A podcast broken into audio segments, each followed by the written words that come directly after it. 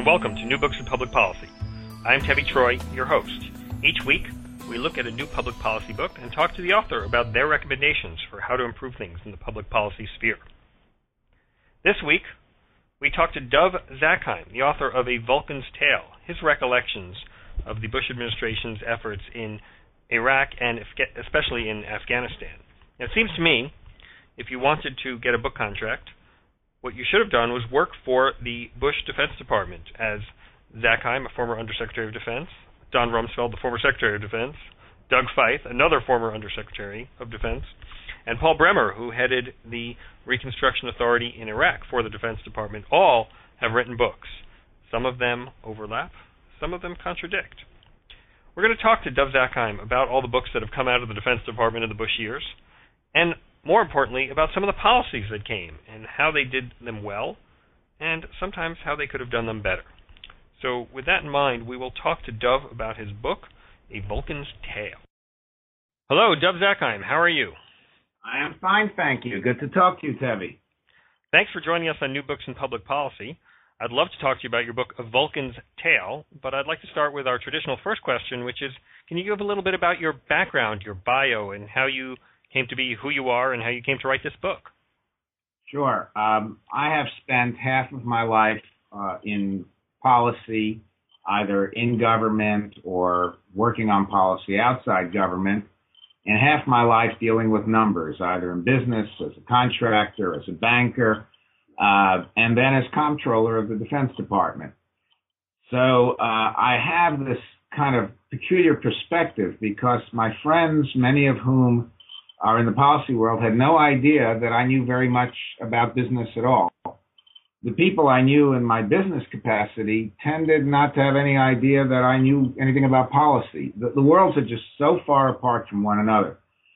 And in a sense, that's what drove me to write this book because one of the major themes of the book is that it's all very nice to make policy, but if you don't account for implementation early on, that policy may well not work out. That's not just one of the major themes of the book, but that is your actually quite stark conclusion, including your, your last line. But I want to talk to you a little bit about the idea of coming to write a book. You know, it seems to me if I wanted to get a, a book contract I mentioned in the introduction, the best thing to have done would have been to work in the Bush Defense Department because Doug Feith, Paul Bremer, Don Rumsfeld, now you have all written books. Is that normal? Is that traditional to have people at such a high level, so many of them from one department writing books, or is there something unique going on in the Bush Defense Department that uh, needs to be discussed? That's a good question. Uh, I suspect part of it is that uh, there was a major story to tell here. I mean, after all, two wars started while we were in the department. Uh, I recall I wrote my first book about uh, my difficulties and disagreements with Israel uh, because I uh, led the charge in killing a program that was very dear to some of the Israeli leadership's hearts called the Lavi Airplane. And uh, as I recall, uh, apart from myself, there was really nobody else in the Weinberger Defense Department other than Mr. Weinberger himself who wrote a book Richard Perle, who at one point was my boss, wrote a book, uh, but it was a novel. Uh, but again, uh, the Weinberger years were terribly important. Uh, they were in many ways some of the best years of my life. But two major wars is a big story, and uh, different people, you know, it's the Rashomon effect. Uh, different people sitting in different places will have different views. Talk about that Rashomon effect for a little bit, if you, if you will. Have you read the other books by Bremer, Rumsfeld, etc., and compared their tales to your tales? Do you think they, they correspond? One very basic comparison I did is you talk about Doug Feith quite often in your book. He only mentions you once in his book. That's absolutely right. Um, and he mentions me actually just as sitting on an airplane uh, with him when we flew back from, uh, I guess we all, as the, the, the military term is, we married up in England and flew back on uh, September 12th to hear the president. And you tell uh, that story as well. And I tell that story as well. Uh, I think the difference, in part, is my focus was so heavily on Afghanistan. Number one, uh, and uh, if you look at Doug's book, the, the word Afghanistan tends not to appear after about page 150. Uh, and that's because Doug got wrapped up with Iraq, which is the major theme of his book. So that's number one. Uh, number two is one of the themes of my book is that uh, Afghanistan w- tended to become second fiddle. Uh, why, after all, did the comptroller of the department, regardless of my policy background, why did the comptroller be asked, as I was, to uh, become the civilian coordinator for Afghanistan? As you well know, uh, Tevi, from your experience in government, people tend not only to protect their turf, but to try to expand it. Uh, Doug did not try to do that. He was quite comfortable with me uh, doing what I was doing. Uh, he was there at the initial meeting when I was asked by Rumsfeld to do this. Uh, and uh, part of it was that he and I are friends. Part of it is that uh, he trusted me. but part of it is that Afghanistan was just not foremost on his mind. So from his perspective, you know, Zakheim doesn't show up as often. Uh, on the other hand, from my perspective, I wasn't going to do anything that affected policy without checking in with him. Uh, if you look at the uh, Mr. Rumsfeld's memoirs, Secretary Rumsfeld, uh, I appear on one page. Doug appears on more pages. David Chu, who was his uh, Undersecretary for Personnel, appears on two pages, but it's actually a paragraph that carries over to the second page. And his first, in fact, I think almost all of his uh, acquisition undersecretaries didn't appear at all. Uh, you know, there's a lot to write about, and you focus on what you want to focus on. So uh, there isn't really, in my mind, a discrepancy, but it kind of, in the case of Doug, it underscores again uh, the people involved in policy tend to leave implementation to others. You mentioned that you and Doug are friends, and you talk about this group of eight people, the Vulcans. I was wondering if you could talk a little bit about who the eight Vulcans were. It seems that most of you knew each other before going in, and did you remain friends after the administration with all those people, and, and did the, the Vulcans themselves remain friends with one another? Yeah, well, uh, first, Doug was not a Vulcan, and I still consider him a friend. I think he considers me uh, his friend. Um, Rumsfeld was not a Vulcan, and we've stayed in touch. The Vulcans were actually, uh, there were only seven of us, uh, eight of us, including myself, so seven others. There was Steve Hadley, whom I see on rare occasions, Condi Rice, ditto, uh, Rich Armitage, whom I've stayed in touch with, um, Paul Wolfowitz, uh, we grew apart. Uh, we grew apart when I was in government, and uh, I think the book makes that pretty clear. Uh, then there was, let's see, who else? That's four. Bob Zoellick, whom I haven't seen much since he's been at the World Bank, so we're in slightly, more than slightly different worlds. Um, Bob Blackwill, uh, whom I see on occasion, and we're, we're quite friendly. And I'm trying to think of who my, oh, Richard Perle, with whom I'm still friendly.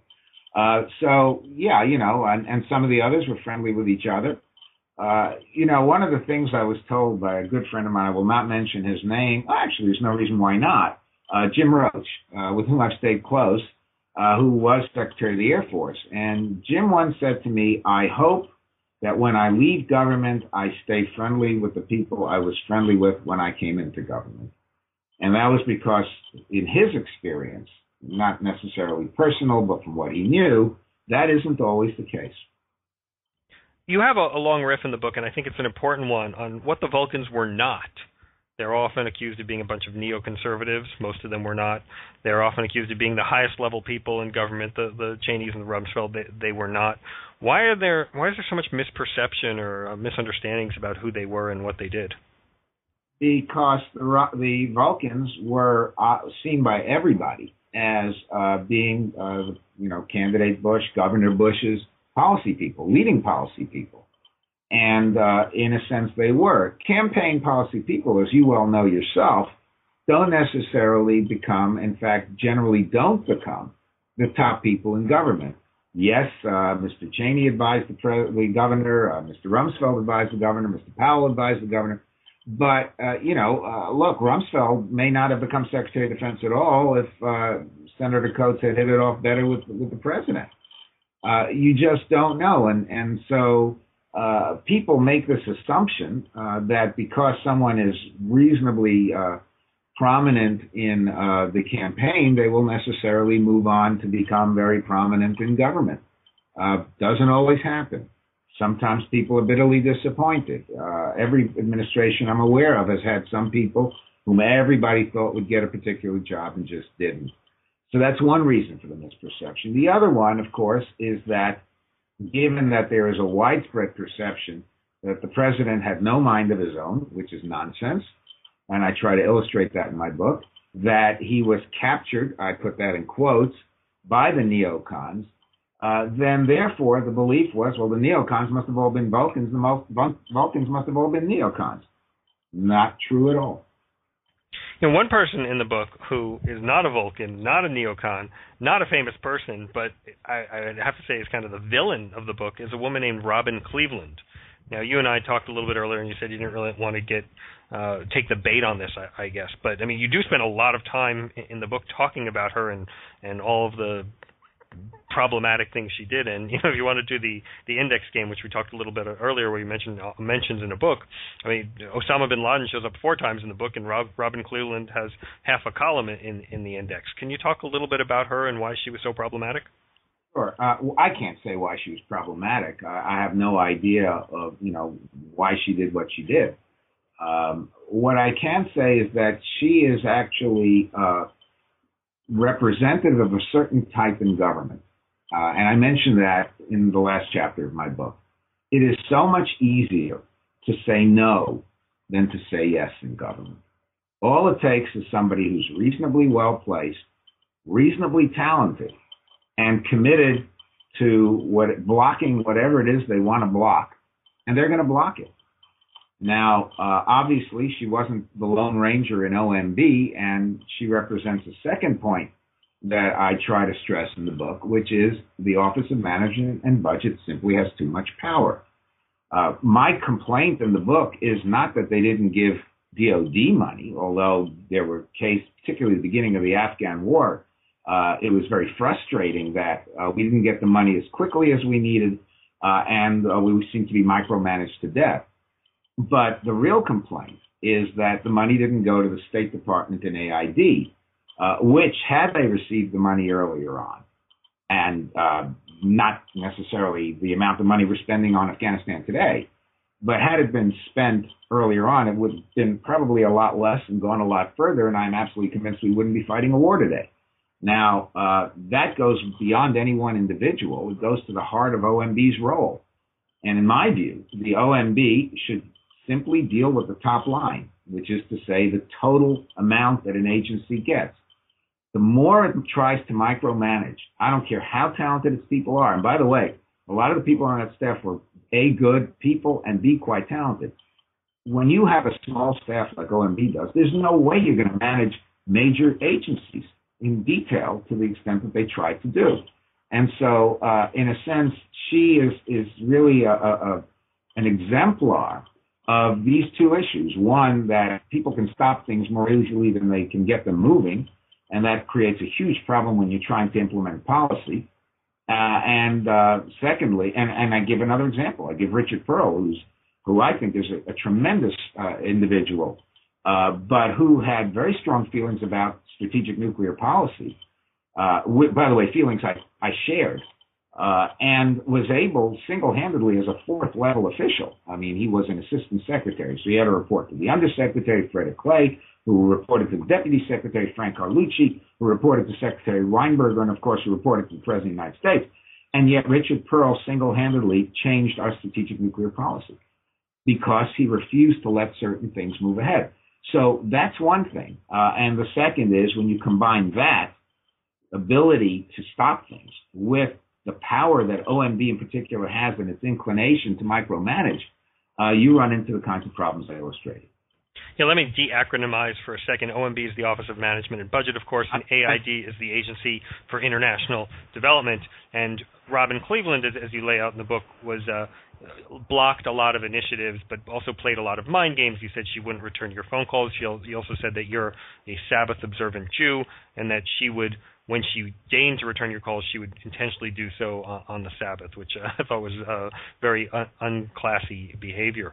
Uh, and let me clear for, for everybody, for all the listeners out there, uh, part of Jewish law is that when life is in danger, uh, all else falls away, including the Sabbath. and so I would come into the Pentagon, and I was often there when she called. Uh, so, but but that wasn't what was expected. no, I would imagine not. Uh, you also talk about Joe Lieberman. You say very nice things about him, kind of opening the path for Orthodox Jews to serve in government. Do you want to talk a little bit about uh, his role in your relationship? Yes, uh, I once wrote a piece in the Jerusalem Post uh, in 2000 why I like Joe, Joe, Lieberman and will not vote for him. Uh, I think Joe Lieberman has uh, a tremendously has set a tremendously high standard for government service uh, and for ethics in government service. So that's number one.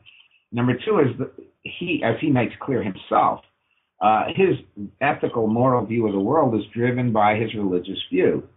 And to me, I think uh, whether you're an Orthodox Jew or Greek Orthodox uh, or Catholic or Southern Baptist or Mormon or whatever, uh, Muslim, if you are a believer or religious person, I believe that uh, if you're truly religious, then you're going to wind up like Senator Lieberman. That is to say, somebody who sets a high moral standard.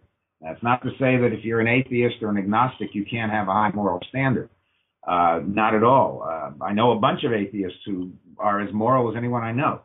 But it seems to me that what Senator Lieberman embodies isn't necessarily his Orthodox Judaism per se, but his deep faith and his belief that uh, a man of faith, in his case could be a woman of faith, uh, is driven to a certain moral and ethical standard that uh, he or she would then try to uh, impart in everything they do. And to me, that's he's he's a wonderful example of that.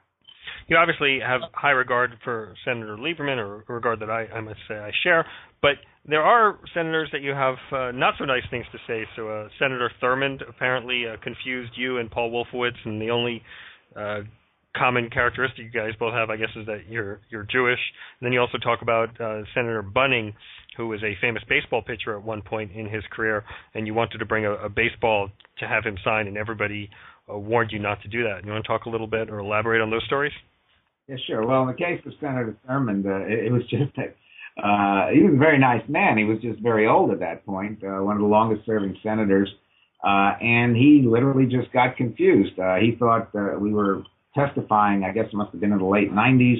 Uh, I got there on time to testify in front of him. Uh, Paul Wolfowitz was a little bit late.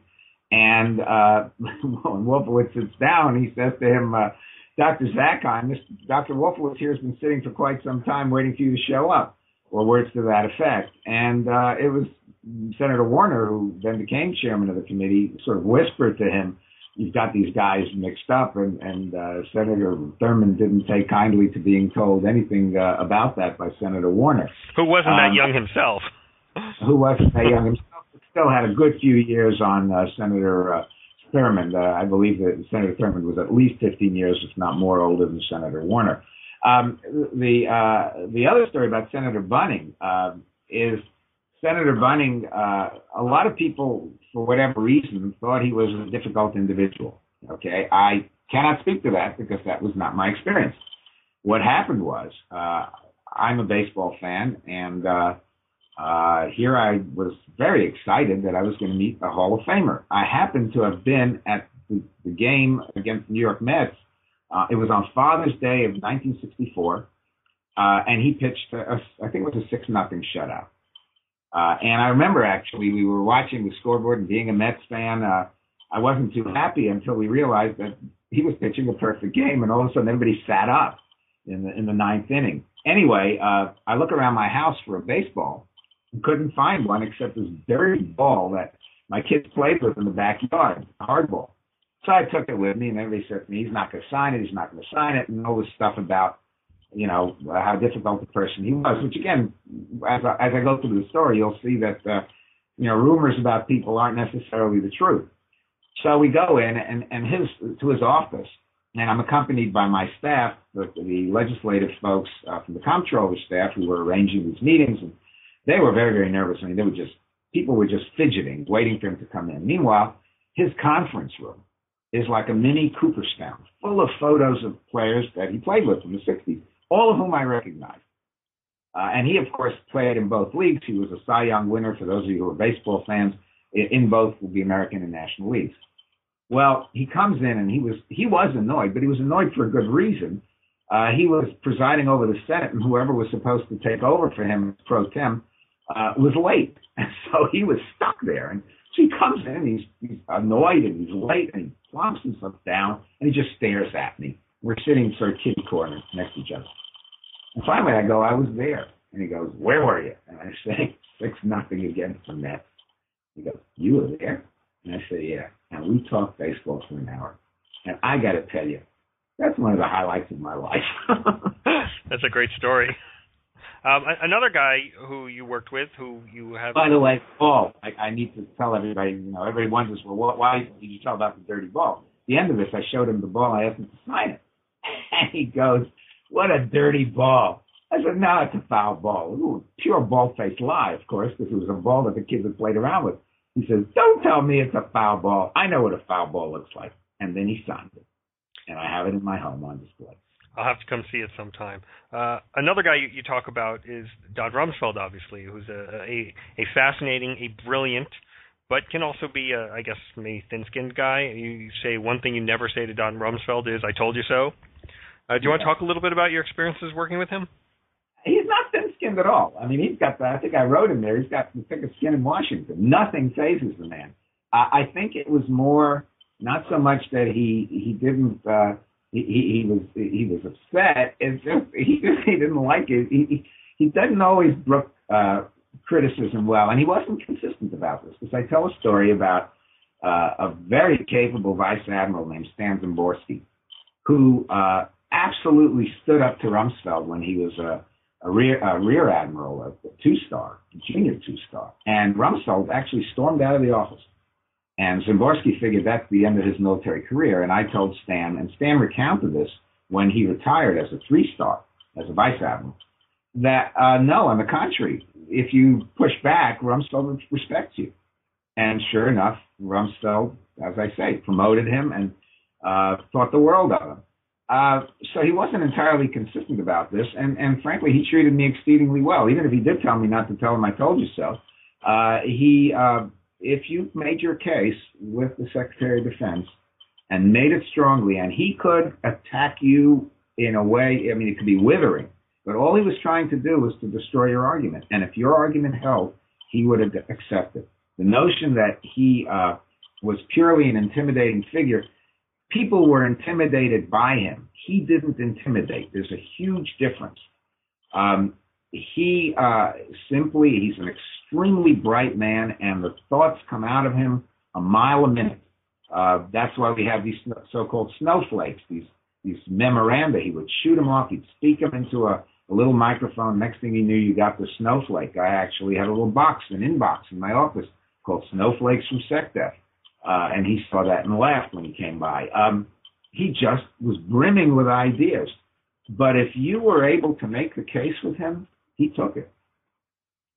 How many snowflakes did you receive? God, hundreds. and were you high on the list or low on the list? I mean, who got the most snowflakes? I have no idea. What we had, my uh, my uh, military assistant uh, would keep track because the, the front office, the, the secretary's immediate office, would keep track of who responded to his requests and how many, you know, what was the percentage of timely responses. And that I know I was number one. But uh, in terms of how many, uh, I don't know. I'm sure Doug Feith was swimming in them, for example. Yeah, I think Doug's still trying to uh, answer all of them from his perch here at the Hudson Institute. Uh, and one thing you talk about is the difficulty of killing weapon systems, even ones that don't work. You say the U.S. Army has a terrible record at developing new weapon systems. You talk specifically about the Crusader, and you say that even when presented with the evidence that it was a problematic and not workable system, that the top officials, and this is your word, wavered. Why is it so hard to get rid of ineffective and not working, non-working weapon systems? Well, there are a couple of reasons actually. The first is people have an emotional commitment. They have bought into the notion that they need something and they get emotionally committed and they simply cannot see what may be right in front of them. Uh, secondly, you've got to remember that there's always some kind of analysis that will prove whatever it is you want to see proved, that will tell you the answer you're looking for. And so there were an- analyses, and they would argue that the Crusader was the greatest thing since sliced bread. The issue, of course, was what was the context. We were no longer in the kind of context in which Crusader might have made sense. Uh, the same thing, by the way, with the F-22. Uh, the F-22 was a fabulous airplane. Uh, Rumsfeld and I and Steve Cambone, who later became Undersecretary for Intelligence uh, and was maybe perhaps Rumsfeld's closest advisor in the Pentagon, uh, we all wanted to limit the numbers. We just didn't succeed. The Air Force kept pushing back and pushing back and pushing back, talking to the Hill, finding all kinds of ways to get more F-22s. And finally, Mr. Gates, Secretary Gates, stopped it. Uh, but again, I mean, you know, they would come up with analyses to prove their point. So they would use different measures of effectiveness. They would use different contexts. It, it's again, it's all in the eye of the beholder. And uh, one of the great challenges is somehow to say, you know, enough. Uh, yes, this might work. It might work against the Soviet Union, but there's no Soviet Union today. Yeah, I'm not sure it's always in the eye of the beholder. I mean, there are some things that are objectively not working or not worth the money. G- given these challenges you, you lay out, though, and given our budgetary budgetary challenges and our, our the looming fiscal nightmare, we're going to have to make cuts throughout the government, including in the Pentagon. What do you see as the prospects for doing that, and what would be the best way to go forward? Well, uh, the, the prospects are clear. I mean, the, the president has said he wants to cut 400 billion over 12 years. This is over and above the 87 billion that Mr. Gates already uh, had laid out as a cut in his future years defense program. For those of you on, listening, uh, the, Department of Defense, ever since Mr. McNamara, has had, which we're now talking 50 years, has had a, a program that doesn't just look at one year of spending, but looks at five or six. And it's used to be called a five-year defense plan. Now it's called a future defense plan or defense program. Uh, Mr. Gates found 87 billion. He, uh, the president then said, "No, I want 400 billion more." Uh, and in fact, uh, the chairman of the uh, Senate Budget Committee says he wants 900 billion over 10 years as opposed to 400 billion over 12. So there are going to be huge cuts. Now, there are two ways to cut. One is to apply what's called the meat axe. Everybody kicks in 10%. That is the worst possible way to do things because you're throwing out the good with the bad. You have to have a much more focused, uh, uh, objective way of finding those reductions. Now, where can the reductions come from? They're going to be painful. Uh, but clearly, the number one candidate for reductions are the military personnel accounts. We have been extremely generous to uh, our members of the military. After all, they lay down their lives for us. Uh, and, but the, many of the uh, benefits were created in a different time. For example, when you retire, when originally the plan was that you could retire at 40, people were only living to 65, uh, almost like the Social Security problem we have. Social Security, when, enacted in the 1930s, people weren't living much beyond 60. Now, of course, if you retire at 40, you can be collecting a pension for the next 55, 60 years. Uh, another area is healthcare. For the first time in over a decade, people are going to increase their copays by about five bucks. A family plan right now is about $450 a year. Most people give their right arms for that. We cannot afford that. Healthcare is going to be costing us over 40 billion this year and over 60 billion by 2014. So we will be paying more for healthcare for our military than the entire defense budgets of our leading allies. That is just nuts. Not because we shouldn't benefit our military, but because if we don't do something about that, we will take money out of research, we will take money out of what's called procurement, which is buying the equipment for the future that will involve wars. We know that. And so our, our young boys and girls, 15 years from now, might have to fight with obsolescent equipment because money was put into healthcare. Uh, it is a terrible choice, but I think it's a choice that has to be made. Do you think we have the political will to make those choices? I don't think it can be done unless uh, the approach is taken uh, that is somewhat akin to the approach that was taken when we tried the BRAC. BRAC is an acronym that has become both a noun and a verb. It stands for base, uh, re- base, realignment, and closure. That's when you get the BRAC.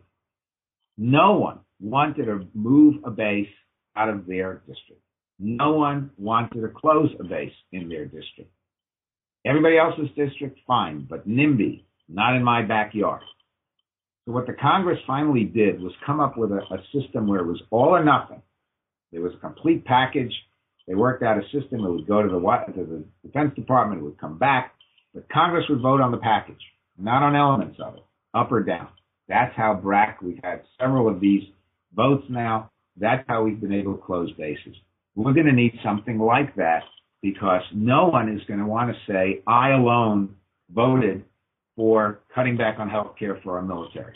And by the way, it wouldn't be for the people serving today. It would have to be grandfathered in some way. Uh, or that I cut back on benefits generally. Or that the, another area, which will be less politically uh, charged, I think, is cutting back on uh, what, and Mr. Gates already is trying to do this, what's called staff augmentation contractors. Let me leave that for, uh, aside for a second and finish up with the military personnel accounts. Unless the Congress has some system like what I was just talking about for the base uh, realignment and closure, um, it's not going to happen. And it has to happen. So there has to be some system where an individual member is protected from the wrath of his constituents because everybody voted the same way. When I'm when I mention contractors, there are different kinds of contractors, many different kinds. There are those who produce the tanks, planes, and ships that we, we our military uses. There are those who are specialists in research and development. There are those who are specialists in things like wargaming or uh, forward planning or uh, information technology. I'm not talking about any of those.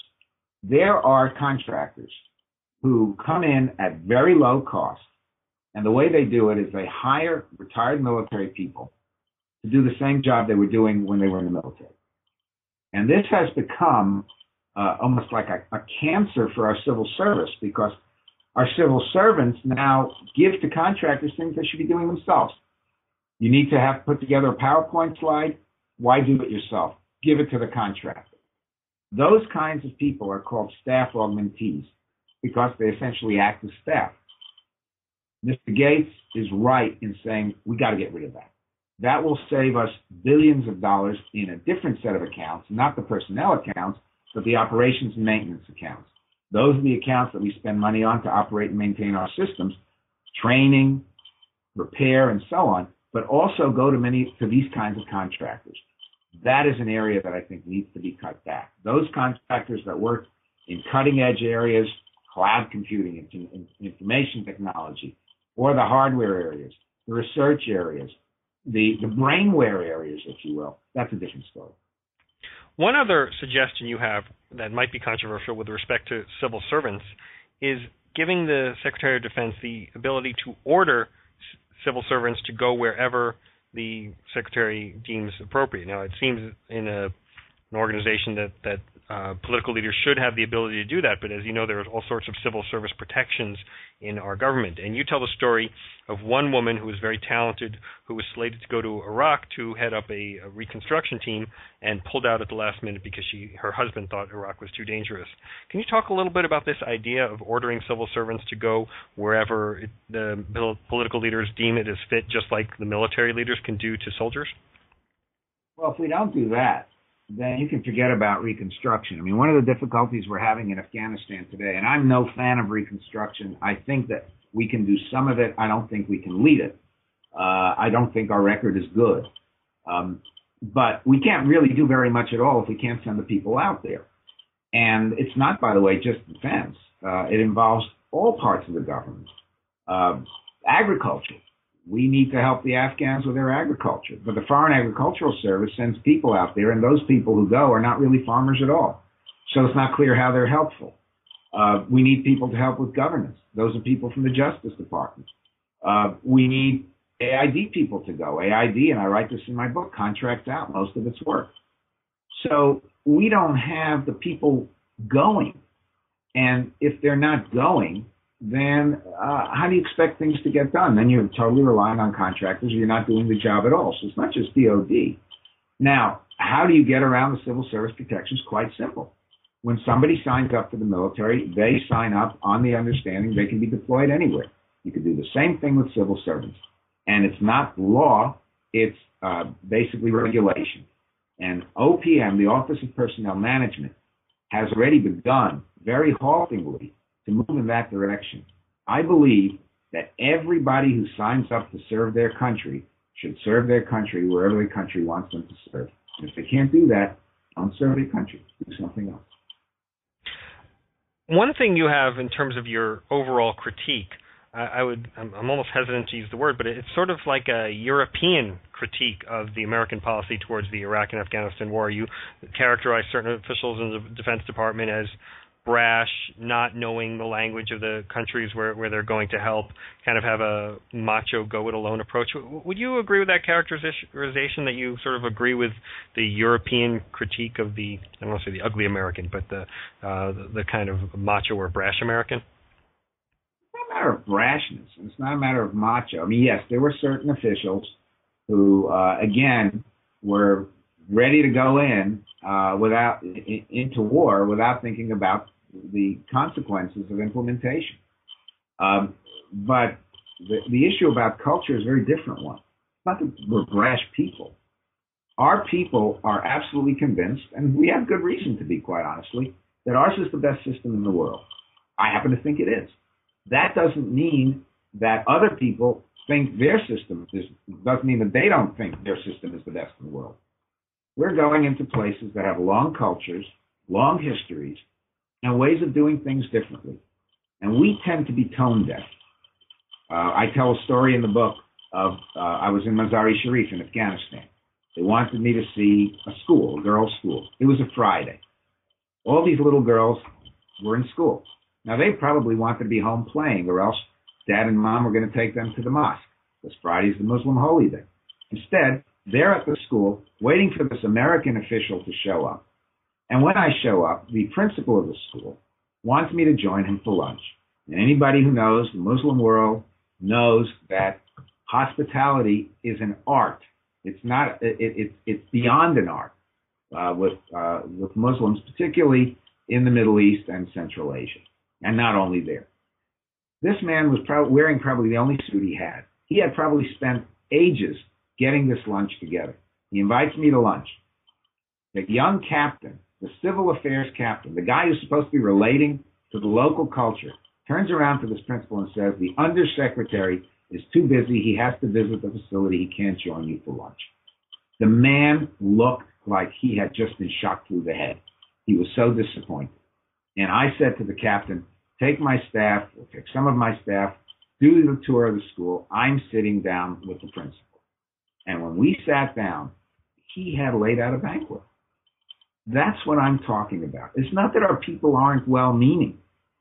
It's just that we don't seem to get the fact that other people do things differently, have a different set of priorities, different set of values. I mean, go and tell people that Sharia law isn't the law. I don't want Sharia law to govern my country. But you can't tell them it's not the law. They've been living with that law for 1,300 plus years. And so you've got to have some sort of understanding and feeling for other people's value systems where they will attach more weight to other things than we do. Goes with languages as well. Most Americans don't speak another language. Most Europeans speak three or four. It's just the way it is.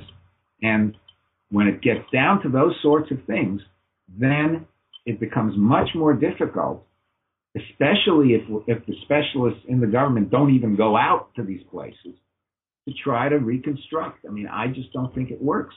We, we don't have the natural inclination for that. We've never had a colonial office. We're not occupiers, as Mr. Karzai said. We're not out imperialists. We're not out to colonize. But at the same time, we don't have a, a, a sense of the culture, maybe because we're not out to colonize, and we shouldn't be.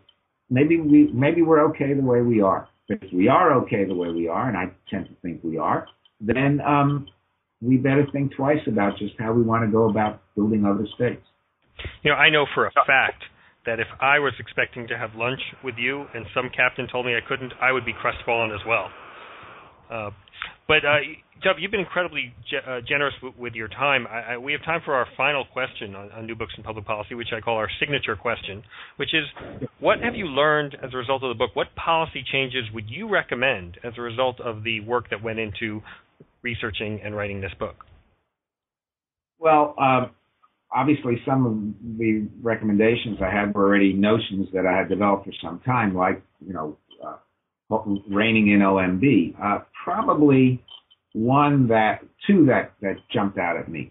Uh, one is I think we need two deputy secretaries of defense. I give credit to Secretary of State Clinton. She's got two deputy secretaries of state. Uh, you can have a deputy secretary of defense who's a policy person, and you need one. Uh, there are, you know, we've got a war on terror. Every country is important. During the Cold War, maybe 25 countries were important.